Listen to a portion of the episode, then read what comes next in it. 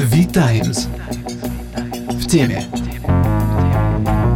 Здравствуйте! В эфире очередной подкаст «Витаймс в теме». У микрофонов Александр Губский и политический редактор «Витаймс» Кирилл Харатьян. Добрый день. Сегодня мы будем говорить об экономической подоплеке происходящего в Беларуси и о том, почему режим Александра Лукашенко, проставивший 26 лет, зашатался именно сейчас. И, конечно, мы не можем не обсудить произошедшее сегодня с Алексеем Навальным. Связано ли его отравление с событиями в Беларуси и не является ли оно попыткой купировать возможный рост протестов в России за счет выключения из игры яркого оппозиционера?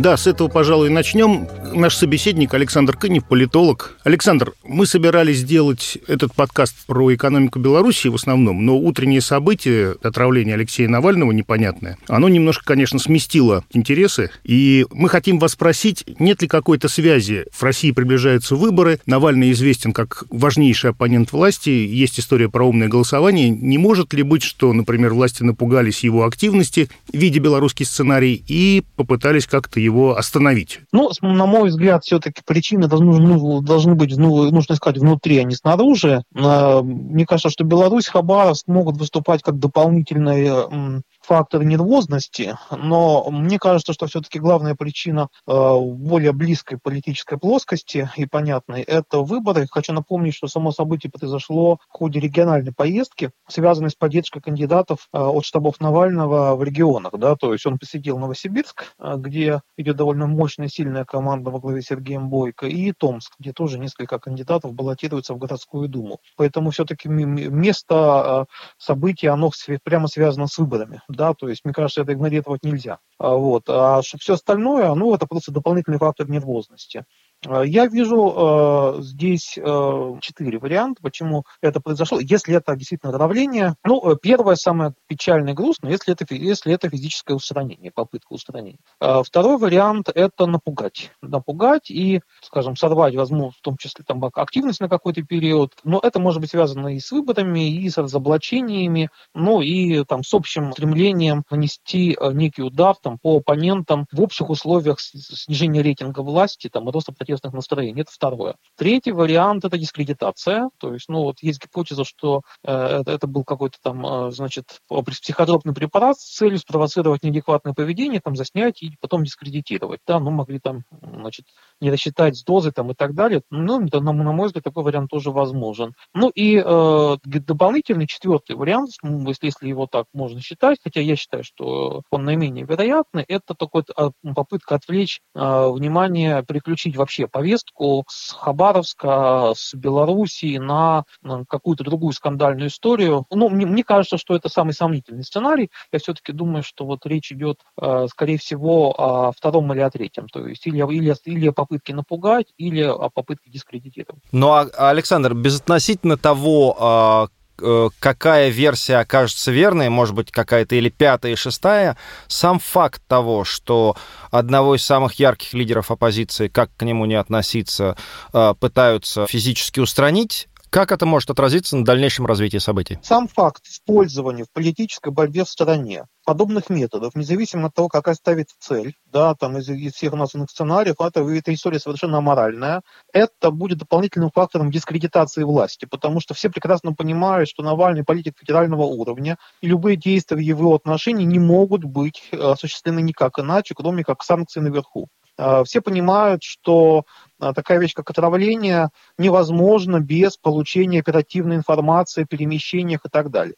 да, то есть оно, оно предполагает задействование вполне определенных э, органов и служб, да, это тоже никому, мне кажется, объяснять не надо. Поэтому очевидно, что любые события с ним не могут не сказаться на общей репутации э, властей страны и внутри, и снаружи. Никаким образом на успокоение обстановки это влиять не может. Спасибо большое. Спасибо большое, Александр. А, давайте теперь вернемся к первоначальной э, теме нашего разговора и поговорим об экономической подоплеке протестов в Беларуси. Беларуси. Теперь мы можем раскрыть инкогнито, которое было в прошлой передаче. Корреспондент издания «Проект» Ольга Чуракова поделится с нами впечатлениями от э, ситуации в Беларуси. Да, Ольга на прошлой неделе комментировала нам происходящее из Минска инкогнито, но теперь вернулась в Москву и готова говорить под своей фамилией. Скажите, пожалуйста, Оль, какое впечатление производит Минск сегодняшний? Ну, если, конечно, за вычетом, э, за вычетом толп и возбуждения революционного. За вычетом толп, ну, мне повезло приехать туда до начала толп революции, и как раз-таки удалось посмотреть на Минск выходного дня. Это был такой отличный город э, с кучей кафешек, магазинов, малого бизнеса. Производил впечатление такое, ну, конечно, немножко маленькое по размерам, э, совсем не совпадающей там с, с каким-нибудь Прагой или с Москвой, но в целом э, столица, где есть все, что нужно для жизни, молодая, веселая, такая, знаете, ну, прям кипущая. Раньше, лет семь назад, во всяком случае, когда я была там последний раз, на меня он произвел гораздо более гнетущее впечатление, чем сейчас. Скажите, а вот такой меня интересует вопрос. Вы же там вместе с, э, вместе с протестующими какое-то время провели. Как они, все-таки деньги какие-то нужны, чтобы есть, пить, а когда протестуешь, на работу не ходишь, э, вот это как они себя сами обеспечивали? А, вы знаете, мои протестующие, это такая молодая пара, а, ну вот минская молодежь, мальчик, а, он айтишник, сотрудник IT-компании, и, а, наверное, слушатели уже знают, что в Беларуси вообще все очень хорошо с IT-бизнесом, потому что это единственная сфера, куда не лезет государство, как я поняла, ну, не лезет в той степени, в которой оно лезет во все остальные сферы. И э, там вот IT-бизнес последние годы, что называется, цветет. Они очень много работают на внешний рынок, у них зарплата у всех в долларах, и они себя прекрасно чувствуют. И все эти IT-компании, у них есть там представительство в Минске, э, в том числе вот моего друга,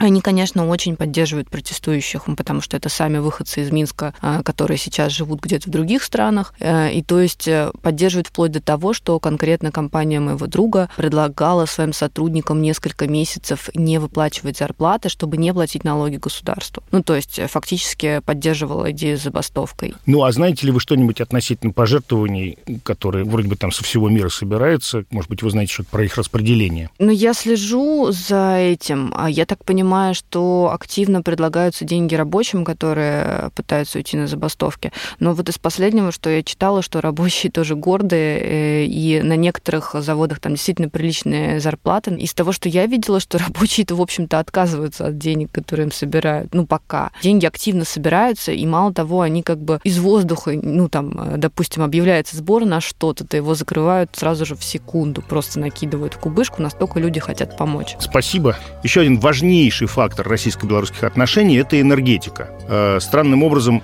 накануне прямо голосования на президентских выборах в Беларуси началась загрузка белорусской атомной станции, важнейшего, опять-таки, энергетического проекта. О том, что это за проект, какой смысл он имеет, э, нам расскажет Владимир Слевяк, сопредседатель Российской экологической организации «Экозащита». А, то, что выборы совпали с загрузкой ядерного топлива, или она там накануне началась, я думаю, что тут, конечно, белорусские власти хотели сделать жест, да, они планировали, видимо, использовать это как пиар-акцию. Смысл этого проекта на самом деле не только в том, чтобы Белоруссии э, потребляли в большей степени энергию с этой атомной станции, а он э, как минимум наполовину, если не больше, в том, чтобы экспортировать энергию в страны Евросоюза. Речь идет прежде всего о странах Балтии, конечно, э, и у Кремля довольно давно есть идея наращивания экспорта электроэнергии в Европейский Союз. Подсадить на иглу, да, на энергетическую? Ну, по сути, да.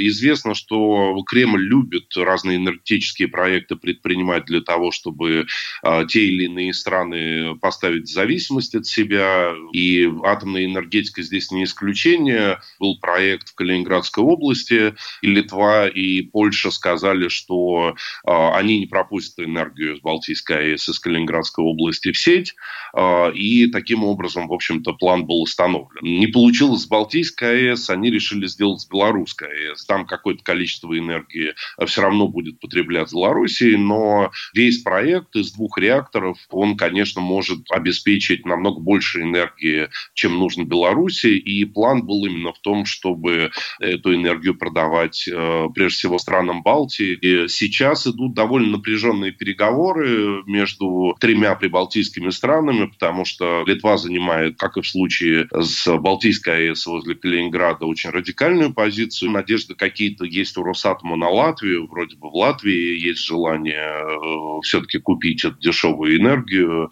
И переговоры, насколько я знаю, довольно такие серьезные и довольно нервные. Пока какой-то консенсус не достигнут в странах Балтии. Владимир, скажите, пожалуйста, а в какую сумму обошлось строительство АЭС в Беларуси и кто финансировал это строительство? В Беларуси АЭС эм, финансировала Россия практически на 100%. Был выделен э, государственный кредит из бюджета Российской Федерации. Это деньги.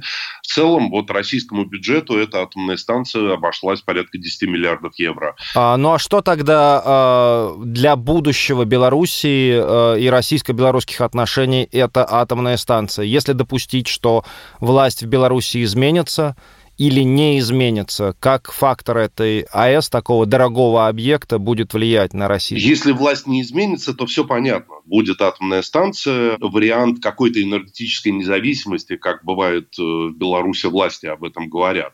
Это ровно наоборот. Атомная станция создает не независимость, а зависимость. То есть э, Беларусь будет э, в течение там примерно следующих 100 лет от э, поставок топлива, от российских специалистов для обслуживания этой атомной станции. И все эти рассказы Лукашенко о том, что он независимость Беларуси от России как-то охраняет, это все, конечно, чушь редкая. Если же предположить, что власть меняется и а, новые власти приходят и пытаются прекратить этот проект, безусловно, сейчас добиться того, что чтобы атомной станции не было, чтобы она не работала, была остановлена. Сейчас, э, безусловно, это сделать легче, чем через полгода, когда примерно она будет присоединена к сети и начнет э, вырабатывать коммерческую энергию. Тем не менее, это, конечно, будет сделать в любом случае очень сложно, э, потому что Россия будет предпринимать любые шаги для того, чтобы не позволить, неважно какой власти в Беларуси, отказаться от этого проекта это будет очень-очень плохой сигнал, в том числе для потенциальных покупателей российских атомных реакторов в других странах. Но я думаю, что, конечно, проект был изначально чисто политический э, и был направлен даже не столько на зависимость белорусской системы от России, там и так большая зависимость, да, а сколько на то, чтобы значительную часть, как минимум половину вырабатываемой энергии на этой атомной станции э, поставлять на европейские рынки и использовать использовать прежде всего э, для того, чтобы, ну, в данном случае, видимо, прежде всего страны Балтии поставить зависимость, потому что там недостаток своей энергии. Спасибо большое, Владимир. Аналитики финансовой группы QBF по просьбе Витаймс подготовили краткий анализ э, структуры белорусской экономики, и она, конечно, поражает. Вот несколько фактов. Суммарная доля налогов в валовой выручке усредненной компании в Беларуси 53%, тогда как в России 46%, а в мире в целом 41%. В 2019 году на госпредприятия с долей государства от 50 до 100% в Беларуси приходилось 83% выручки в сельском хозяйстве, 82% в промышленности и в строительстве и аж 95% в торговле. Поразительная цифра. Доля нерентабельных и низкорентабельных предприятий до 5% дохода в Беларуси в последние годы колеблется от 54 до 60%. В 2019 году доля убыточных предприятий достигла 13%. А финансовая поддержка и косвенные субсидии России ежегодно обеспечивали 17-27% белорусского ВВП. И, наконец, самое важное. Беларусь обладает правом на беспошлинный импорт нефти и нефтепродуктов из России, а пошлины на их экспорт направляются в республиканский бюджет. Но Россия начала налоговый маневр. С 2019 по 2024 годы пошлины на экспорт нефти и нефтепродуктов будут в России обнулены в обмен на пропорциональное повышение налога на добычу. И в результате в 2019 году доходы белорусского бюджета от внешнеэкономической деятельности упали на 14%, а в первой половине 2020 года сразу на 33%. С просьбой прокомментировать экономическую ситуацию в Беларуси мы обратились к портфельному управляющему QBF Туралу Гадерли. Добрый день, Турал. Допустим, в Беларуси переменилась власть и пришли более, так сказать, рыночно ориентированные руководители. И что гипотетически Беларусь могла бы предложить инвестору? Для чего происходит такое в Беларуси? Мое видение – это очередной рынок сбыта, для западных капиталистов. Я на стороне западных капиталистов, я ничего против этого не имею. Так устроен мир. Если меняется власть, становятся более рыночно ориентированными. Если вы думаете то, что инвесторы будут вкладывать свои э, средства в виде капитальных затрат в отдельные предприятия Беларуси, то я вам скажу, ну, это маловероятно. Скорее всего, со стороны России будут э, введены э, пошлины, э, ну, и будет выход э, Беларуси из э, ОДКБ, если не ошибаюсь. Также это уже не будет из, из таможенного союза там и, и прочее. И пострадает сразу машиностроение, Это в виде э, двух или трех заводов, если не ошибаюсь, там есть Минский автозавод, там есть э, Беладзе, то же самое, которое вводится, там 55% экспорта ориентирован на Россию. И единственное, что может предоставлять ценность для западных игроков, это будут э, калийные удобрения. Европа не смотрит на Белоруссию как на идею для капиталовложений, капиталозатрат. Они смотрят на нее как очередной новый рынок сбыта. А России э, может быть интересна Белоруссия э, как предмет для инвестиций?